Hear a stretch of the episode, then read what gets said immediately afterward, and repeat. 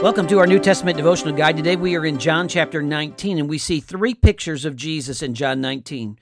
Jesus suffered, verses 1 through 22, Jesus crucified, verses 23 through 37, and Jesus buried, verses 38 through 42.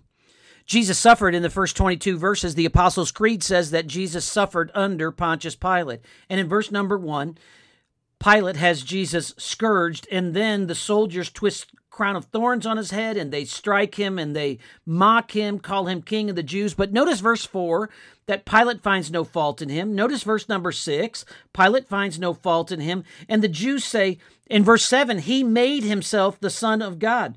No, Jesus didn't make himself the Son of God. Jesus is the Son of God. So Pilate then questions Jesus in verse number 10 Don't you know I have the power to crucify you or the power to release you? And Jesus shows complete sovereign control in this. You could not have any power unless it had been given to you from above. Pilate can no longer appease the crowd. As they yell to crucify Jesus, and we have no king but Caesar, Pilate finally acquiesces and he delivers Jesus to be crucified in verse number 16. And then Jesus has to bear his own cross. But Pilate gets kind of the last word in here, kind of maybe in a passive aggressive tone.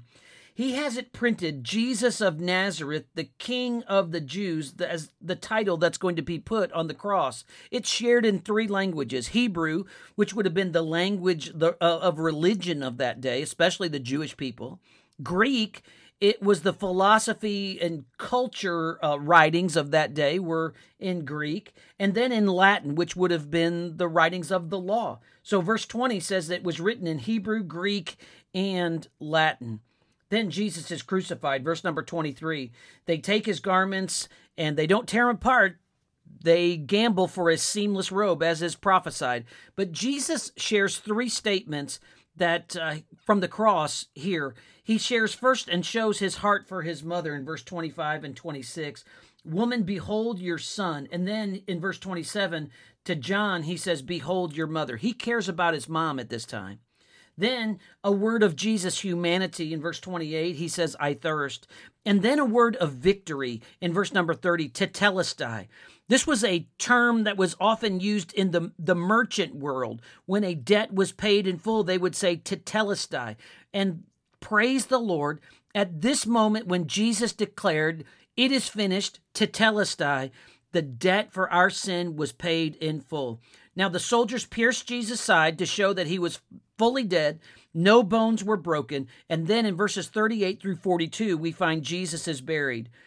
Joseph of Arimathea, along with Nicodemus, worked to accomplish God's scripture in Isaiah 53 9 that Jesus would be buried with the rich. But this would not be the last word on Jesus. It's only Friday. Resurrection Day is coming.